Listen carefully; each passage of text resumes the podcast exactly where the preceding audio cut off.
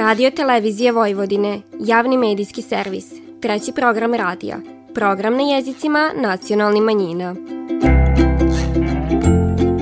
Vi slušate emisiju Radio Spektar.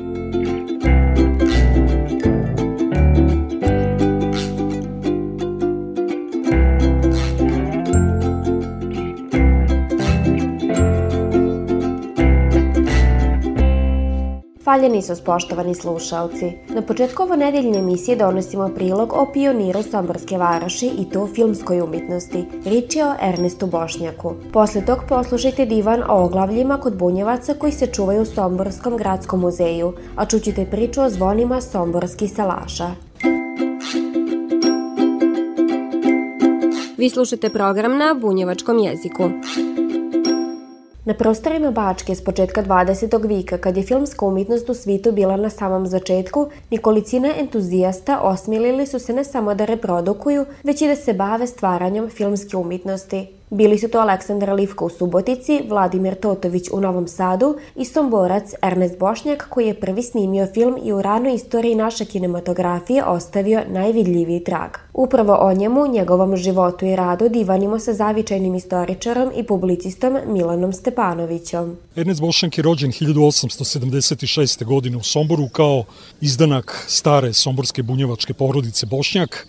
Kao mladić učio u Somboru štamparski zanat, da bi 1892. godine kao 16-godišnjak otišao iz Sombora i usavršavao zanat narednih 14 godina u raznim gradovima tadašnje Austro-Ugarske. Boravio je u Sonti, Subotici, Segetinu, Sombathelju, pa čak i u Beču gde je radio kao konstruktor u jednoj fabrici mašina. 1906. godine, posle 14 godina, vratio se u rodni Sombor i ovde je otvorio svoju prvu štampariju i pečatoreznicu. U vreme svog boravka u Beču, Ernest Bošnjak je kupio kinoprojektor marke Leon Gamon i doneo ga je u Sombor kada se 1906. godine vratio, pa je već 1907. u Somborskom pozorištu počeo da prikazuje prve filmske predstave. Par godina kasnije, 1909. godine, sa Somborcem Karlom Cviršicom, koji je bio vlasnik električarskog preduzeća, Ernest Bošnjak osniva na prostoru današnje Vojvodine prvi namenski bioskop.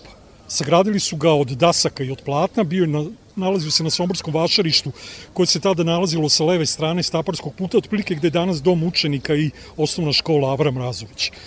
Tu je podignut bioskop koji je radio sve do 1912. godine, imao je 450 mesta, ulaznica je bila 20 filera, muzika je išla sa električnog klavira, a ono što je bila posebna zanimljivost je da je bioskopski razvodnik bio crnac, što je samo po sebi predstavljalo e, malu atrakciju u to vreme.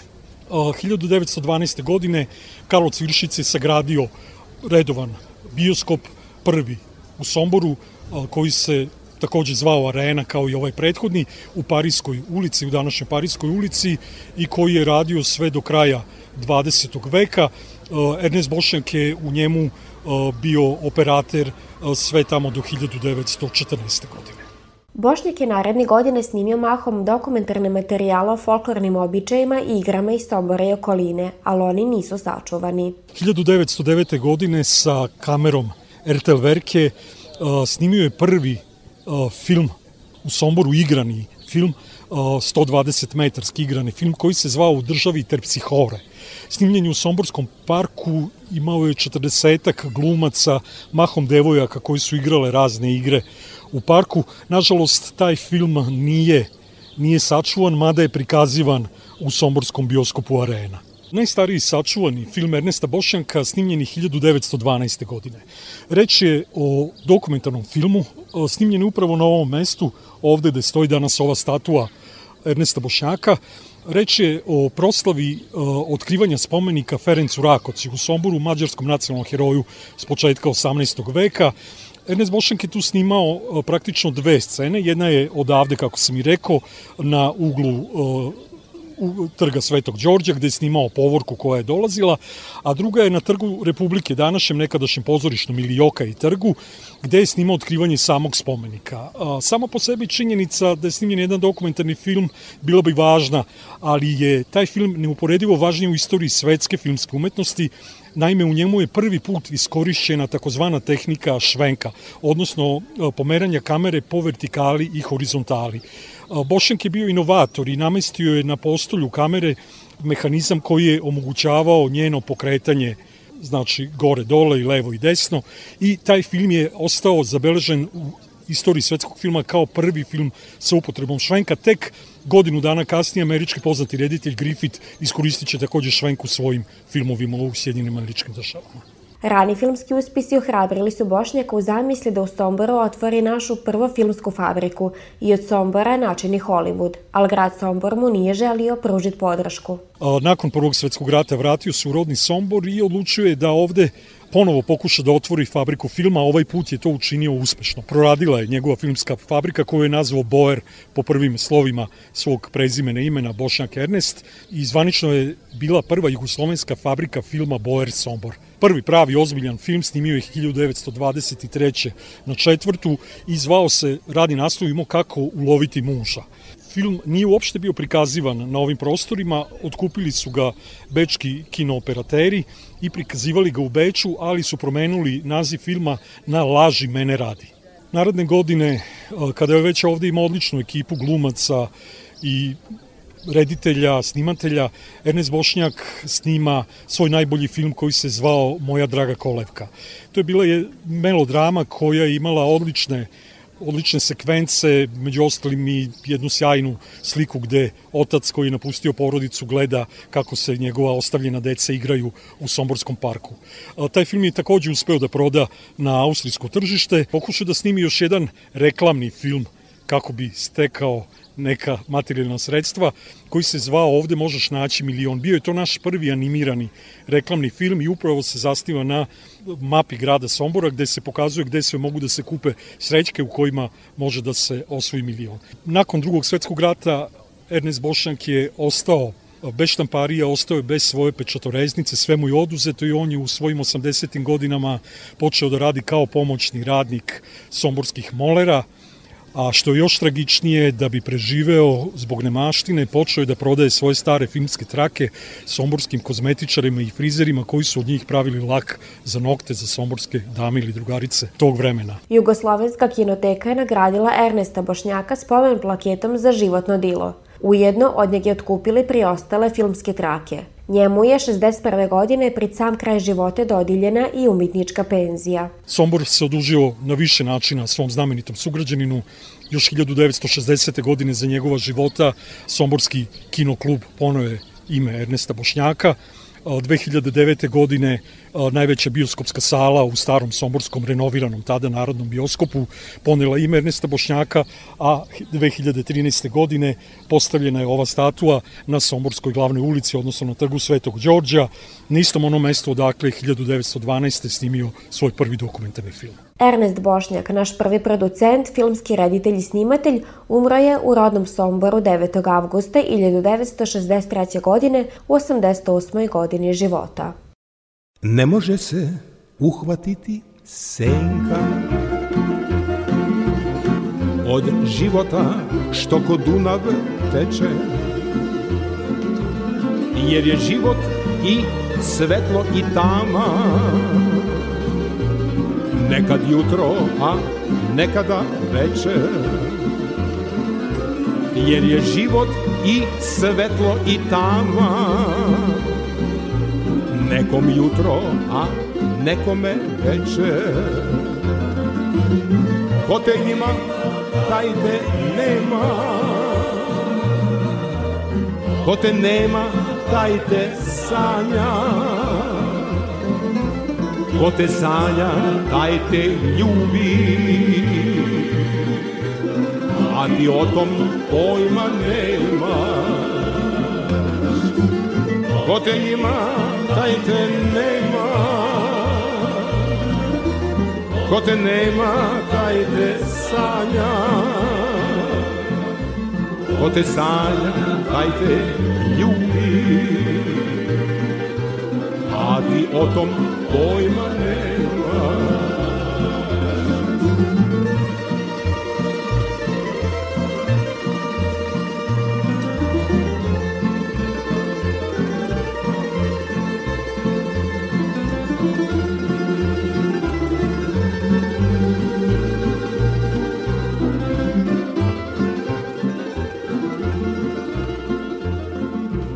Neki žive blizu, a daleko.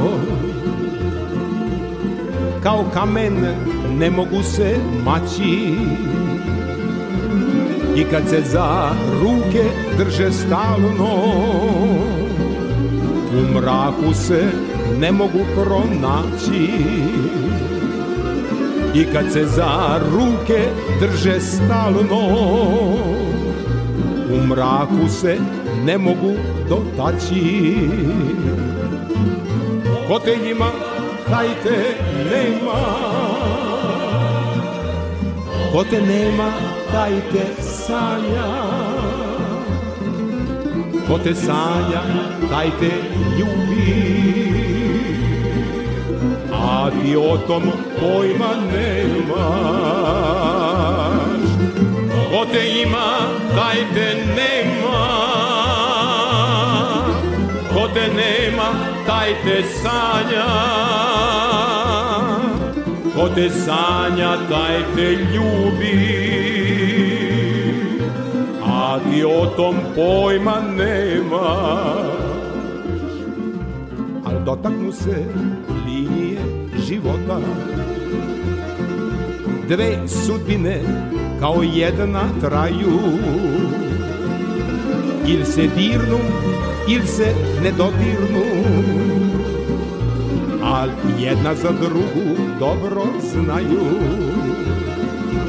Ili se dirnu, ili se ne dodirnu. Ali jedna za drugu dobro znaju. Ko te ima, taj te nema. Ko te nema, taj te sanja Ko te sanja, taj te ljubi. A ti o tom pojma nemaš. Ko te ima, taj te nema. Ko te nema, taj te sanja. Ko te sanja, taj te ljubi. A ti o tom pojma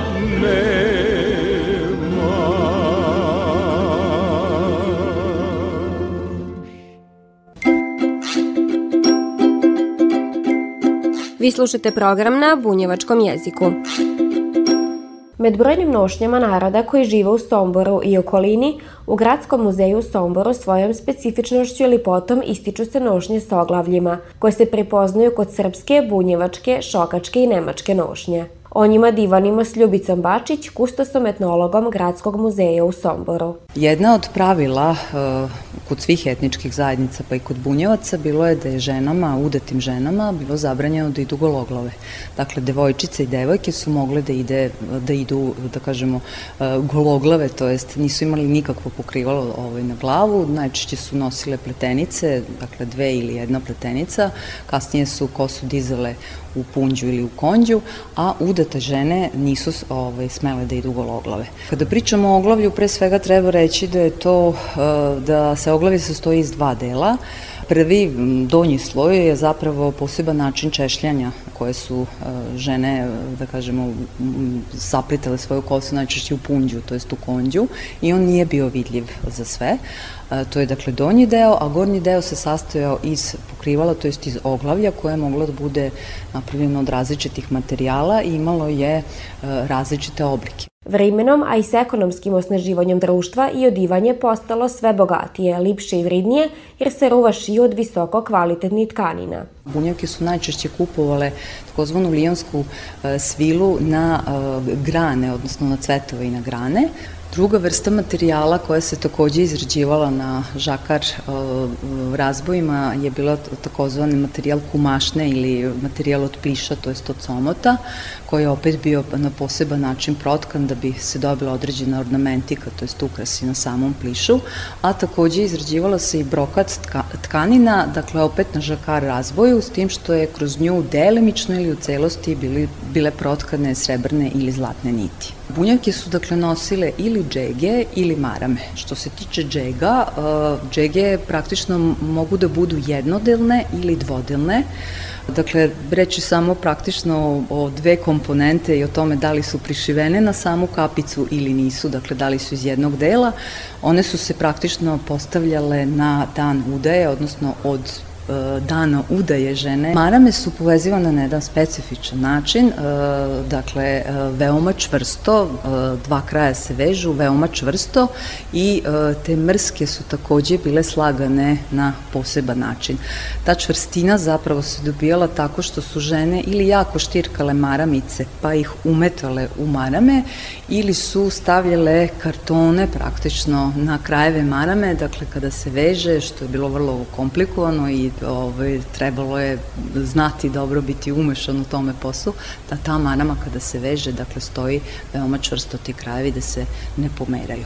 Dolaskom modernog vremena, navika i običaja, oglavlje se polako prestaju nositi i zadržavaju se najduže do druge polovine 20. vika. Sada su, nažalost, potpuno izobičajeni, dakle, ne vidimo, da kažemo, ove, ovaj, žene koje nose oglavlja, sećanje na oglavlje i na, na, na ovakav način odevanja najčešće čuvaju različite udruženja ovaj, građana, kulturno-umetnička društva. Ali pravila se nisu zaboravila. Mlade cure u bunjevačkoj nošnji imaju pletenu kostu ili konđu, a ludata žena u nošnji obavezno nosi džegu ili kapicu, odnosno povezanu maramu. Kad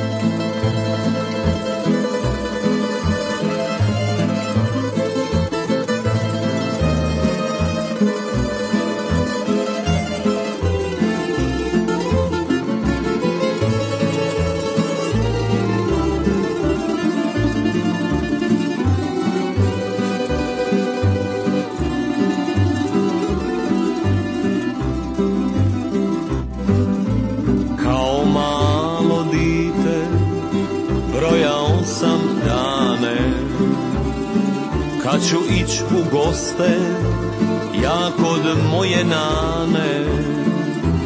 Na taj salaš stari Di mi srce osta.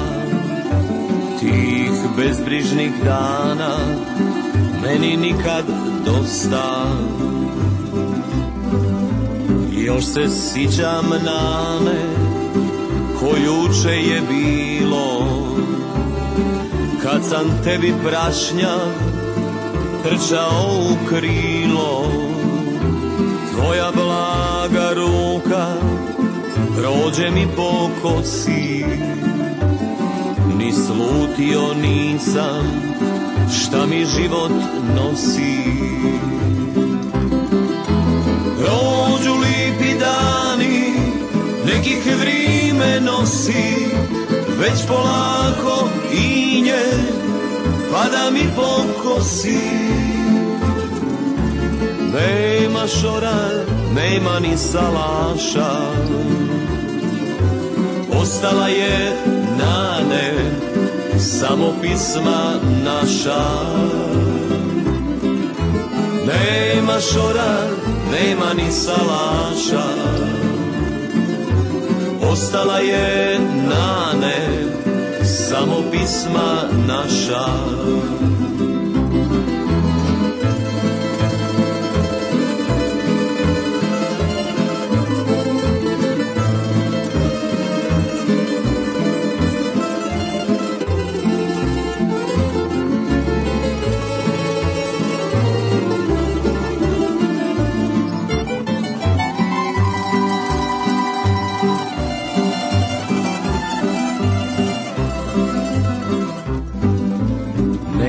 čudno vrime Gazi moje dane.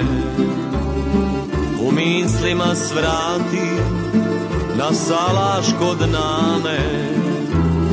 Kad pomislim samo i grlo se steže I što vrime iđe, bit će mi sve teže ova pisma za svakoga nije. Možda ona samo moju čežnju krije Na detinstvo moje i te dane sriće. I na jedno vrime što se vratit neće Ni ptice ne lete u tom lipom kraju. Sve manje ljudi što mi priču znaju. Nema šora, nema ni salaša. Ostala je nane, samo pisma naša. Nema šora, nema ni salaša Ostala je nane, samo pisma naša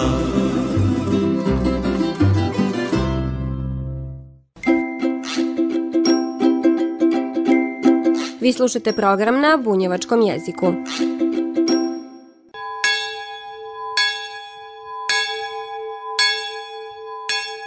Gradinsko zvono staro je čitav vik. Na oglašavanje zvona čelje se prikrstila s pogledom u nebo. Zvonilo se kad god tri put na dan i svaki put kad naiđu tamni oblaci. Tako su gradinci svirom u Boga čuvali svoje usive i čekali bogatu litinu, objašnjava Franja Parčetić. Škula je napravita 1888. Posle toga, znači, Tri godine zaredom je tuko led e, u gradini, subata pridove i onda su se građani e, dogovorili da se kupi zvono i da se postavi zvono i da bi se zvonilo na, na oblak i da bi se zvonilo i pozdravljenje i to sve.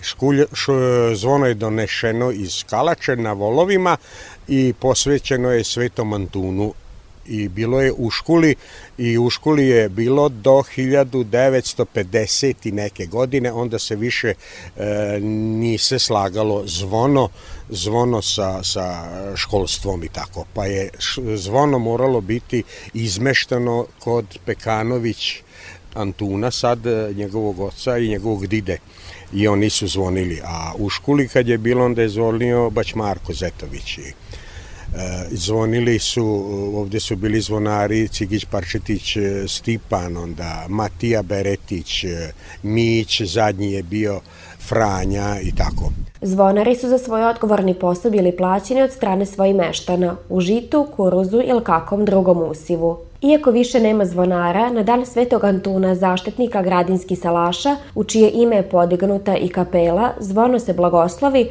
u vrime kad je zvonilo na oblake. Proštenje je u gradini e, ili slava, kako sad već e, neki kažu, na Svetog Antuna. E, znači, uvek se 13. 13.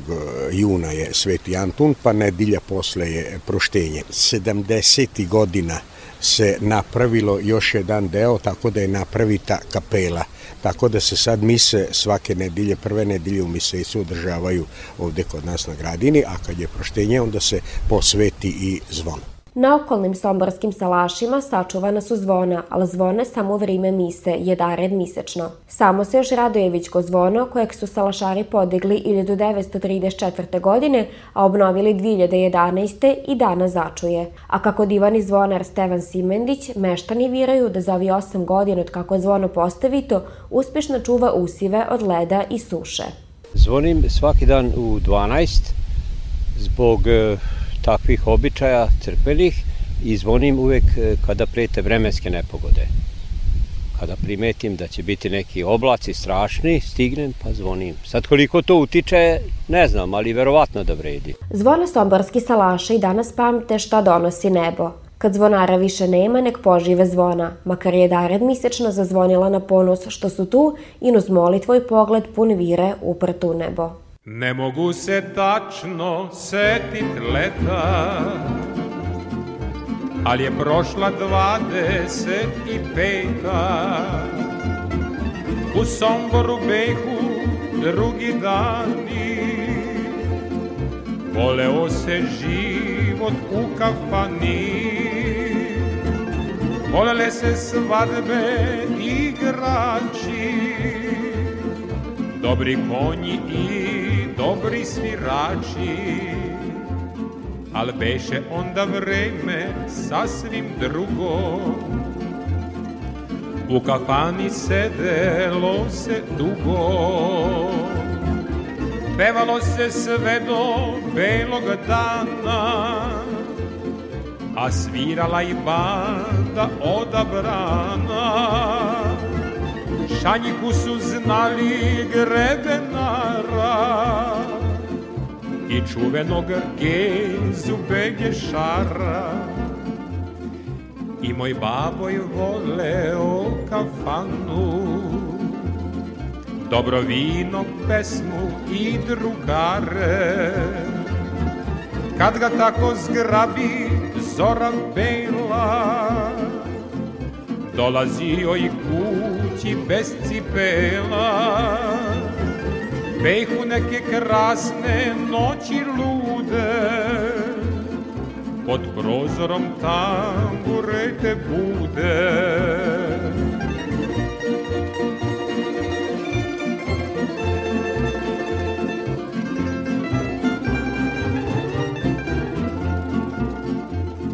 Kraj Dunava sva su sela mala. Šokica se u Njevcu dopala. Biće vina, šatri i dvoprega A sviraće Mika iz berega. Mika svira sve se zaboravi. Ne znaš da li je usnu ili najavi Igralo se sve do zore rane Bačko kolo ono na dve strane. Joza Petreš igra od milina A na glavi boca puna vina. Kolo igra svako mu se divi Nek se znade da bunjevac živi. U palanci na Dunavu čarda Svirala je isto dobra banda. Dok primaša sada nema više. Osta samo ime čika miše. Dok primaša sada nema više. Osta samo ime čika miše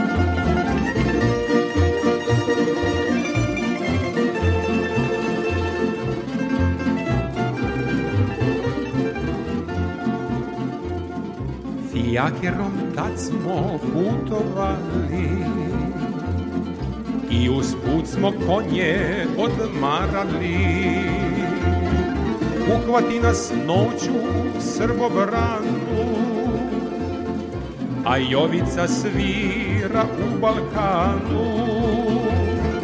Nadaleko ne beše primaša Što veseli lole sentomaša Subotice na severu Bačke Ti si srce pisme bunjevačke.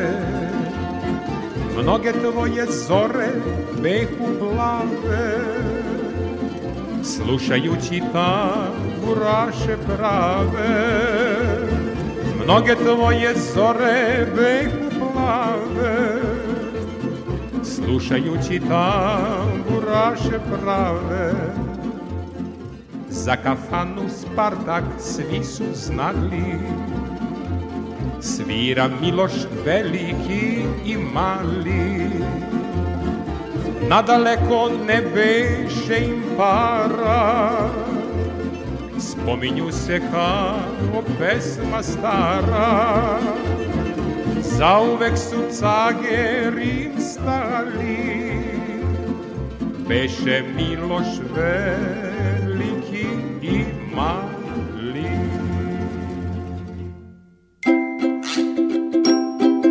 Slušali ste emisiju Radio Spektar. Slušajte nas petkom posli podne od 14.15 do 14.45 na radio talasima 100 MHz trećeg programa radija Radio Televizije Vojvodine. Ovu emisiju za vas pripravila redakcija emisije Radio Spektar. Kroz emisiju vas je vodila Vanja Kolar.